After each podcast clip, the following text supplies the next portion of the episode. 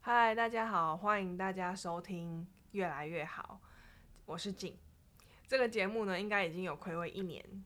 可能一年以上了，然后没有更新。呃，所以今天突然回归，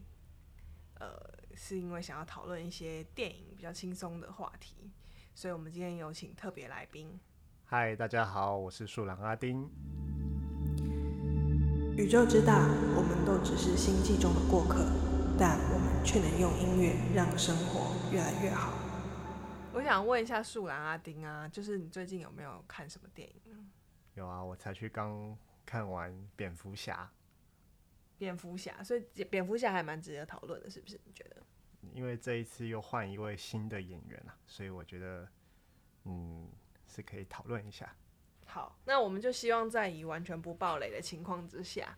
然后来讨论，你觉得这样子是可以的吗？会有点难度哎、怎么可应能？该可以啦可以啦吧？可就以尽量啊。好然后，反正如果到时候你真的有讲出什么，哦我就把它逼掉。好啊，好，所以呃，这次的罗呃，这不是罗伯派森，这次的蝙蝠侠是罗伯派丁森，然后之前是邦艾弗利克。嗯对，那他们两个有什么不一样？一个比一个是班艾弗列克，他是演比较老年的蝙蝠侠，那罗伯派丁森他是演好像是蝙蝠侠刚变成蝙蝠侠之后两年的故事，所以时代跟年纪不一样。嗯，所以我我我在想说，这个也也有可能是同一个宇宙嘛？不一定，我觉得可能他，我觉得他是跳脱出来的一个故事。对、啊，有点像小丑啦。小丑也是一个比较独立的故事，所以可能有点像是就是蝙蝠呃小丑的故事是就是他为什么变成小丑，然后蝙蝠侠其实也有一点就是他的职业刚开始的那段时间发生了什么事这样子。对啊吧、这一部应该比较像就是蝙蝠侠他找到他自己作为这样一个算是施行者吧，对、啊、那他在这个过程当中寻找自己的定位，我觉得我觉得这一部的蝙蝠侠呃不是蝙蝠对对这部的蝙蝠侠，就是我觉得他跟先虽然他跟正义联盟我们就不要把它当成是画就是混为一谈好了，就把它当成就是它是一个独立电影。但是我自己觉得，我觉得它的呃整个电影的氛围嗯，呃，我觉得其实跟就是我们之前看的那个蝙超呃蝙蝠跟超人的那一部蝙蝠侠对超人啊，对，蝙蝠侠对超人，其实我我个人觉得蛮连贯的。蛮连贯的。对，我不你是说我他的我的背景氛围，对它的营造氛围营、造的电影的氛围，总之不会是正义联盟的模样。就正义，其实我觉得从他那个电影的黑暗的，不是黑暗的那个，就整个画面的那个暗亮度很低，有没有？嗯，但是其实正义联盟，就是你会发现正义联盟就是彩度很高啊，就每个人穿的金的就很金啊，红的就很红啊，然后那些就是好像那个整个画面彩度是高的。然后，呃，我记得我那时候在看那个蝙蝠侠对超人的时候，就是常常有时候我都看不清楚他们到底现在在干嘛，就是黑黑的东西一直在飞来飞去这样子。嗯，然后我觉得这次也有一点，就是蝙蝠侠跟他的，呃，这次也多多推推出了猫女嘛，嗯嗯。就是他们的在行动的时候，其实就就是黑黑的这样子。啊，因为我最后看的《正义联盟》是那个查克史史奈德版， 查克史奈德版的《正义联盟》，啊所以可能画面也是比较黑。你刚刚讲那些彩度比较高的《正你已义经联忘盟》，记对了我已经有点忘记了。那你嗯都可是好，那你我觉得你你可以去回顾一下，你你嗯就只要想他的那个电影海报就好了。电影海报也也黑黑的，不是吗？没有啊，黑正黑义的联五个盟五个人在那边，不是黑黑的哦，正义联盟的五海报五个人站在那里很亮哦。有啊，而且他们的衣服都很很光泽。当然了，我觉得正义联盟就跟他们其他人，比方说还有水行侠、啊，然后神力女超人、啊，他们电影的这个氛围就没有什么，就是就没有什么，就是不一样嘛。反正毕竟他们都是不一样。但是我自己觉得，我觉得这个这次的蝙蝠侠的感觉跟之前蝙蝠侠大战超人的那个感觉是一样，就是我会觉得他比起一个欢乐的爽片。英嗯，雄爽片，我觉得它更黑暗一点 点。那那你觉得这一次罗伯·派丁森演的蝙蝠侠，你对他有什么评价吗？ 我觉得他戴面具就好，就是他把面具拿下来，好像怪怪的， 怪怪的， 就是他眼眼神好像都怪怪的。表情也都差不多，但是我觉得他现他这个表情跟他在演天能的的，又不一样哦。我可是我多好了，长得不一样啊，啊不是就是表情不一样，但是我觉得他长得一样，就不是《暮光之城》跟那个演哈利波特那个时候的样子，我觉得跟发型有点关系。我觉得他应该剪短一点会比较帅，比较像流浪汉，对不对？长对头发的时候，长头发的，就然后他脸好像有变，我不知道他，我我其实没有很仔太细苍看过白他，他应该本来就蛮苍白，他才会去演吸血鬼啊，哦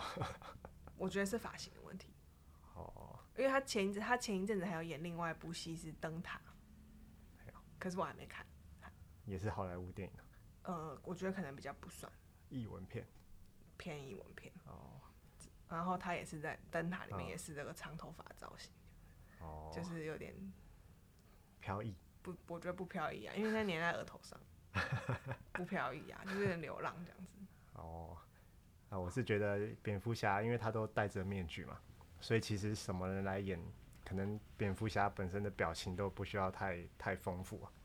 只是这一次看这个罗伯·派汀森的版本，我特别有感觉到，呃，就是蝙蝠侠好像都是面具底下都是一样的表情，对啊，那虽然这不太影响剧情的演剧情的演出啦， 不过还是有一种蛮好笑的感觉。哦，听你这样讲，我又想到一个，就是当蝙蝠侠第一次出来的时候，嗯就他当然是戴着面具出登场。然后呢，他办完事了，然后他一定会回家嘛，然后把嗯他的、呃这些装备卸掉的时候，就发现为什么他有涂了一个小，为什么脸上要黑色画的小眼丑影妆？嗯，我那时候没有觉得是黑色眼影，我只是觉得说为什么要画小丑妆？然后因为他那个时候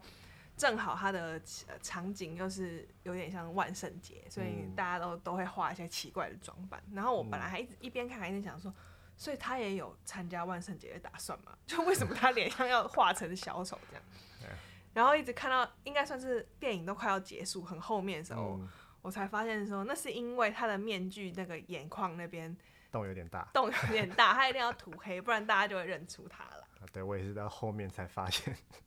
他是为了要遮那个眼眶，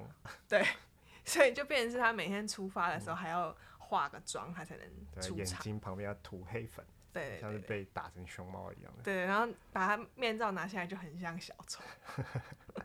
而且因为他又回他回到家绝对不会是很干净，因为一定是在外面跑飞来飞去啊，然后被人嗯家打啊什么，所以会流一些汗呐、然后就妆会有也要呈现有点花掉的状态，就很像小丑。这然样后他他的脸又很白，他那个化妆品的品质还又不错，不然很容易就被抹掉， 就嗯会露馅。对啊，他不能露馅。嗯对啊好，这个是还有什么？嗯，罗伯·派丁森的蝙蝠侠。可是这样子讲起来，好像我们对他评价不好哎、也没有啊，我觉得其实他的那个有点阴沉阴沉的感觉，对还蛮适合蝙蝠侠的。其实我也觉得蛮适合，我觉得蛮，我我我觉得蛮新颖的啊、嗯，就是会让人有期待，确实是会让人有期待。但是，呃，这部电影演了三个小时吗？嗯，是三个小时吗？差不多。我觉得他可能想要交代的事情有点多，或是不够多。我觉得这么讲，因为他已经演了三个小时了，他还想要、嗯呃他的，我就是哦，我我觉得应该是他的剧情吧，就是他这次要交代的剧情有点复杂。对啊，我觉得主要应该是在讲那个，诶、其实其实主轴好像是变成是谜语人对于这个社会的一个报复行动啊，就是应该那有是想雷要？吗？好像雷、欸，好，那你完蛋了，我把你逼掉。好，那那不能讲这个啊，好，那就剧情的方面的话，你其实看我哦预告，好，你啊先啊讲。你先看讲看预告，大家应该知道嘛，反正反派就是谜语人嘛，我不还知道有，啊，那不然我看不出来是谜谜语语，人反派是谁？不知道，看不出来不是过谜语的。反正我记得这个电影上映前就已经有有一些相关啊，的你就讯说息是了，谜语人。对啊，谜语人，然后还有企鹅人吧， OK，好企，鹅人，其实企鹅人也可以讲一下，反正我没有认出他是谁演对啊，的有演员名单嘛，所以这这应该不算雷啊，对我我没有认出他是谁演的，我只是觉得这个人怎么那么……我本来以为他应该会挂点，嗯，但是当我最后知道他是谁演的，我就知道他绝对不会挂点。可是以前的蝙蝠侠那个什么米米高基顿哦，还是米基高顿， 我不知道哎、反正以前的那个蝙蝠侠演的企鹅人，我记得他就挂点了，不是吗？他最后死掉还被一群企鹅拖到下水道、欸，一群企鹅是真的企鹅，真的企鹅啊！动物那园个跑出企来鹅的，人真的有养很多企鹅、欸，真的哦、而且它体型比较像企企鹅鹅。对，啊，这次的企鹅人就比较我觉得它也这样蛮也会像企鹅，又会剧透，不会你就很喜呃欢剧透啊、体型没有那么像企鹅人啊，可是我觉得他有试着想要像企鹅人，嗯他并没有很瘦。没有啊，可是都是化妆的吧？嗯当然了，所以嘞，你讲了，我们在讲剧情。剧情啊，回到剧情，对啊，你因为我我我要讲的是说，嗯我觉得他好像比较专注在剧情，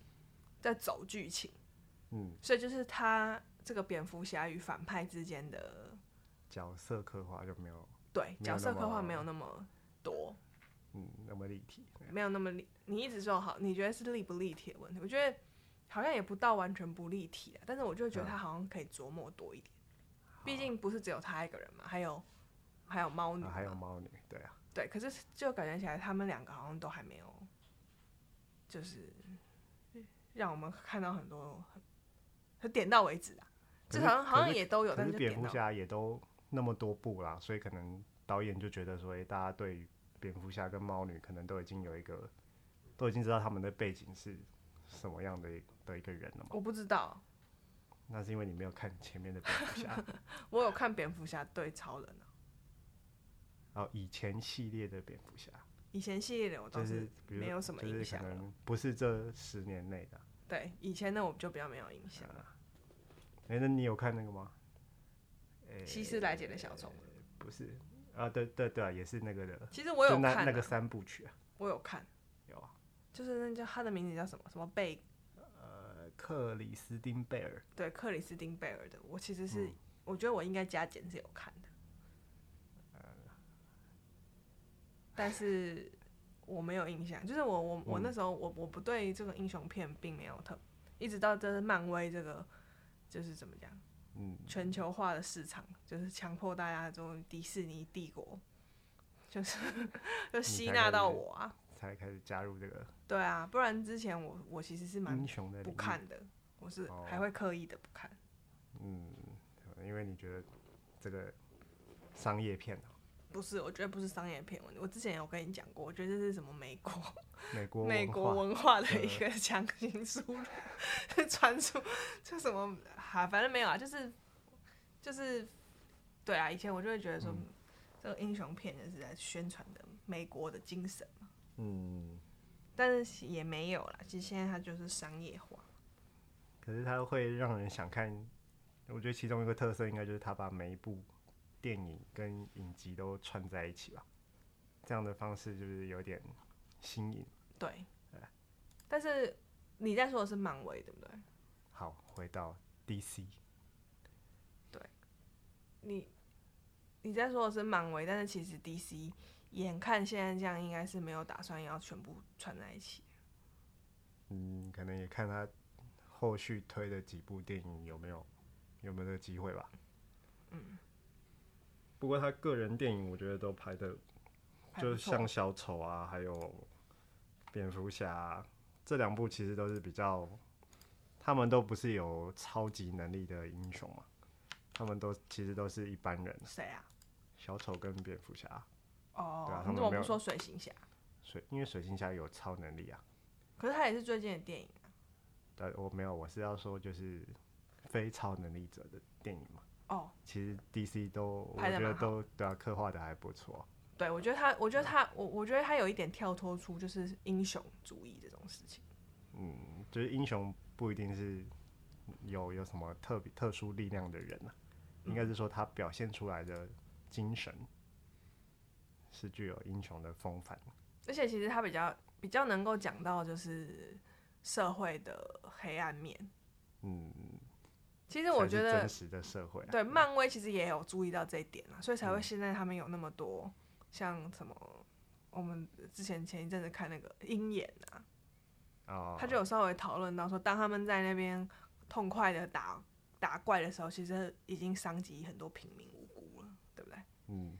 就是也是有讨论到说，其实这个英雄片的不合理性啊，就是嗯当一个英雄在做这样的事情，然后结果他他杀了一个外星人，但是死了五千个平民啊，嗯可能没那么多了，但是那他还能够叫做英雄吗？这就是对啊他会稍微有讨论到这个，嗯但是像我觉得 DC 现在目前就是他很讨论的是个人的嗯心心心境改变，然后还有社会状社会状况。不过不过今年后面《水星侠》第二集跟《黑亚当》应该又会回到这种 超级能力的英雄身上吧？可是他也有可能会讲，就是不是嗯那么宏观的啊，可能就是比较比较社会、比较个人的，但我们不知道，我们我们未来才会到时候看了才会希望知他道可以有这个走向啊。好。还有那嗯、呃还有什么想要跟大家推荐这部电影吗？推觉得它荐值这不部值得电影，去看呢？嗯，其实三个小时的电影，我是觉得中间有有一些画面啦，就是它的节奏可能会比较慢一点， 就是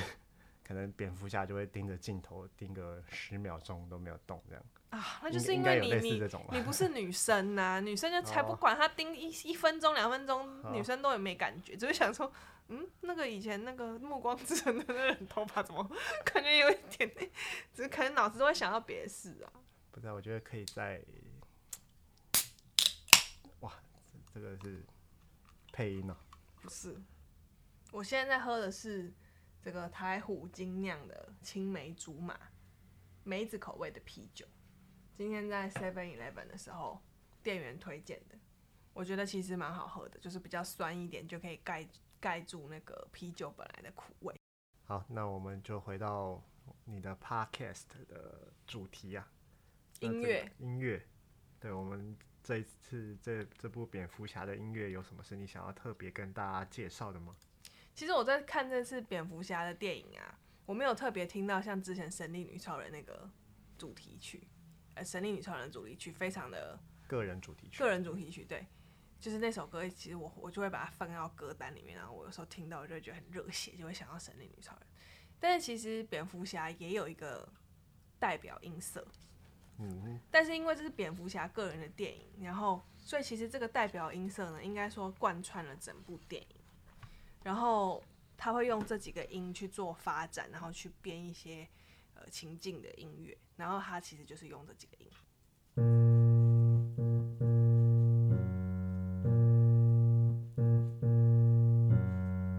其所实以你不讲的话，我没有什么印象哎、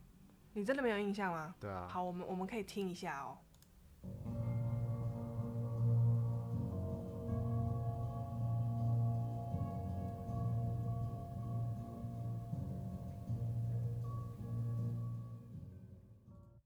所以我看到电影的后半段的时候，我就觉得这个这样子的音型我好像似曾相识。我觉得它跟另外一部电影蛮像的，哪一部电影？我们来听听看。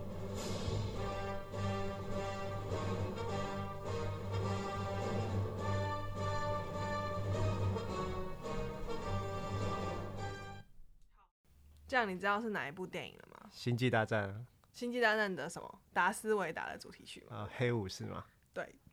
不是《星际大战》的主题曲啊，《星际大战》主题曲是另外的。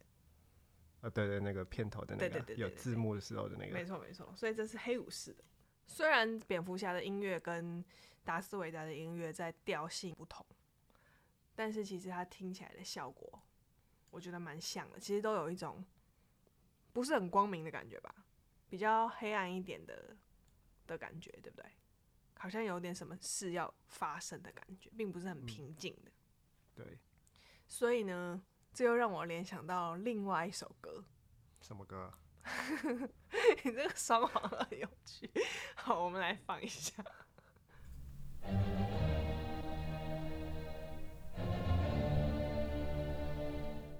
也就是呢，贝多芬的《命运交响曲》的前面，对不对？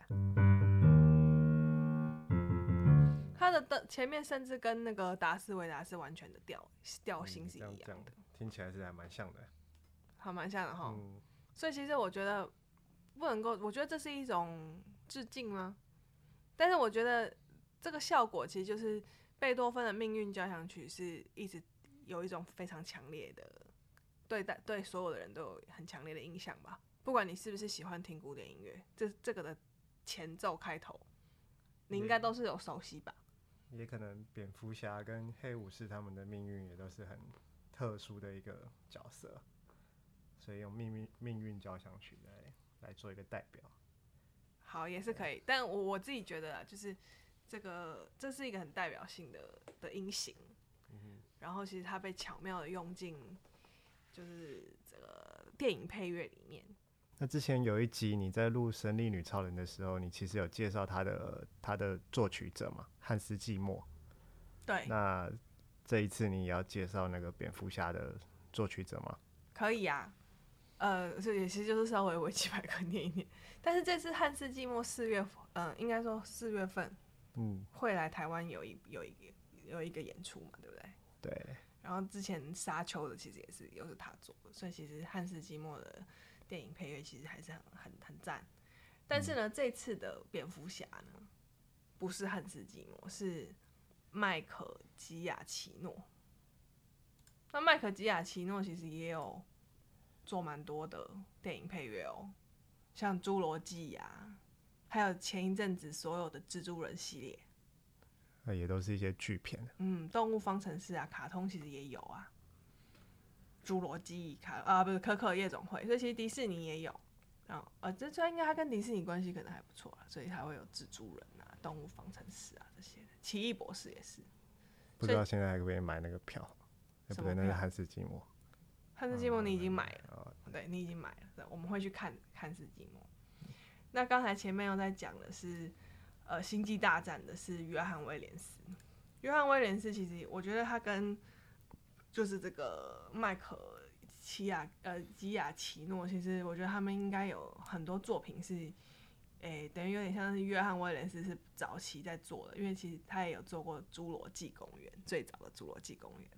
嗯，就是约翰威廉斯，然后还有之前的星战，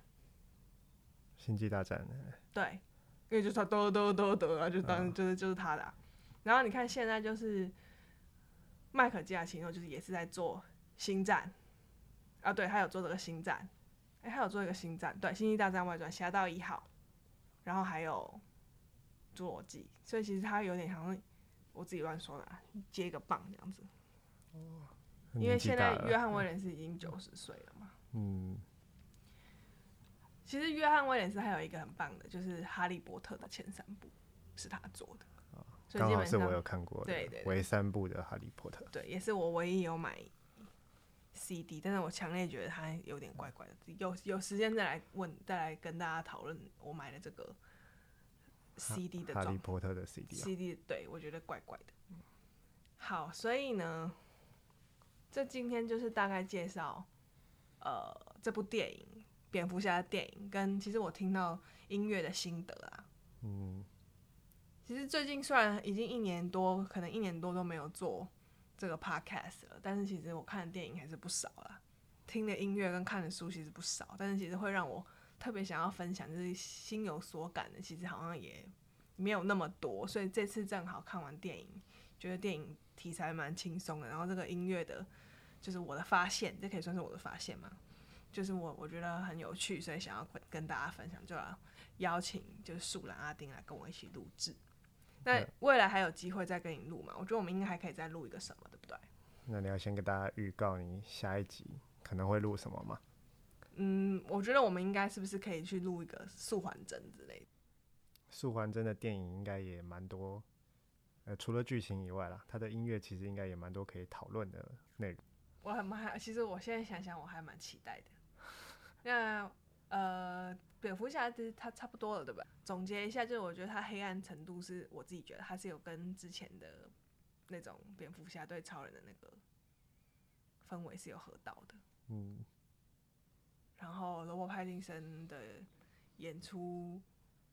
我我觉得他没有一下子就好像底牌进线这样子，好像有保留一点，我我自己觉得。准备演第二季， 对，然后猫女虽然现在其实也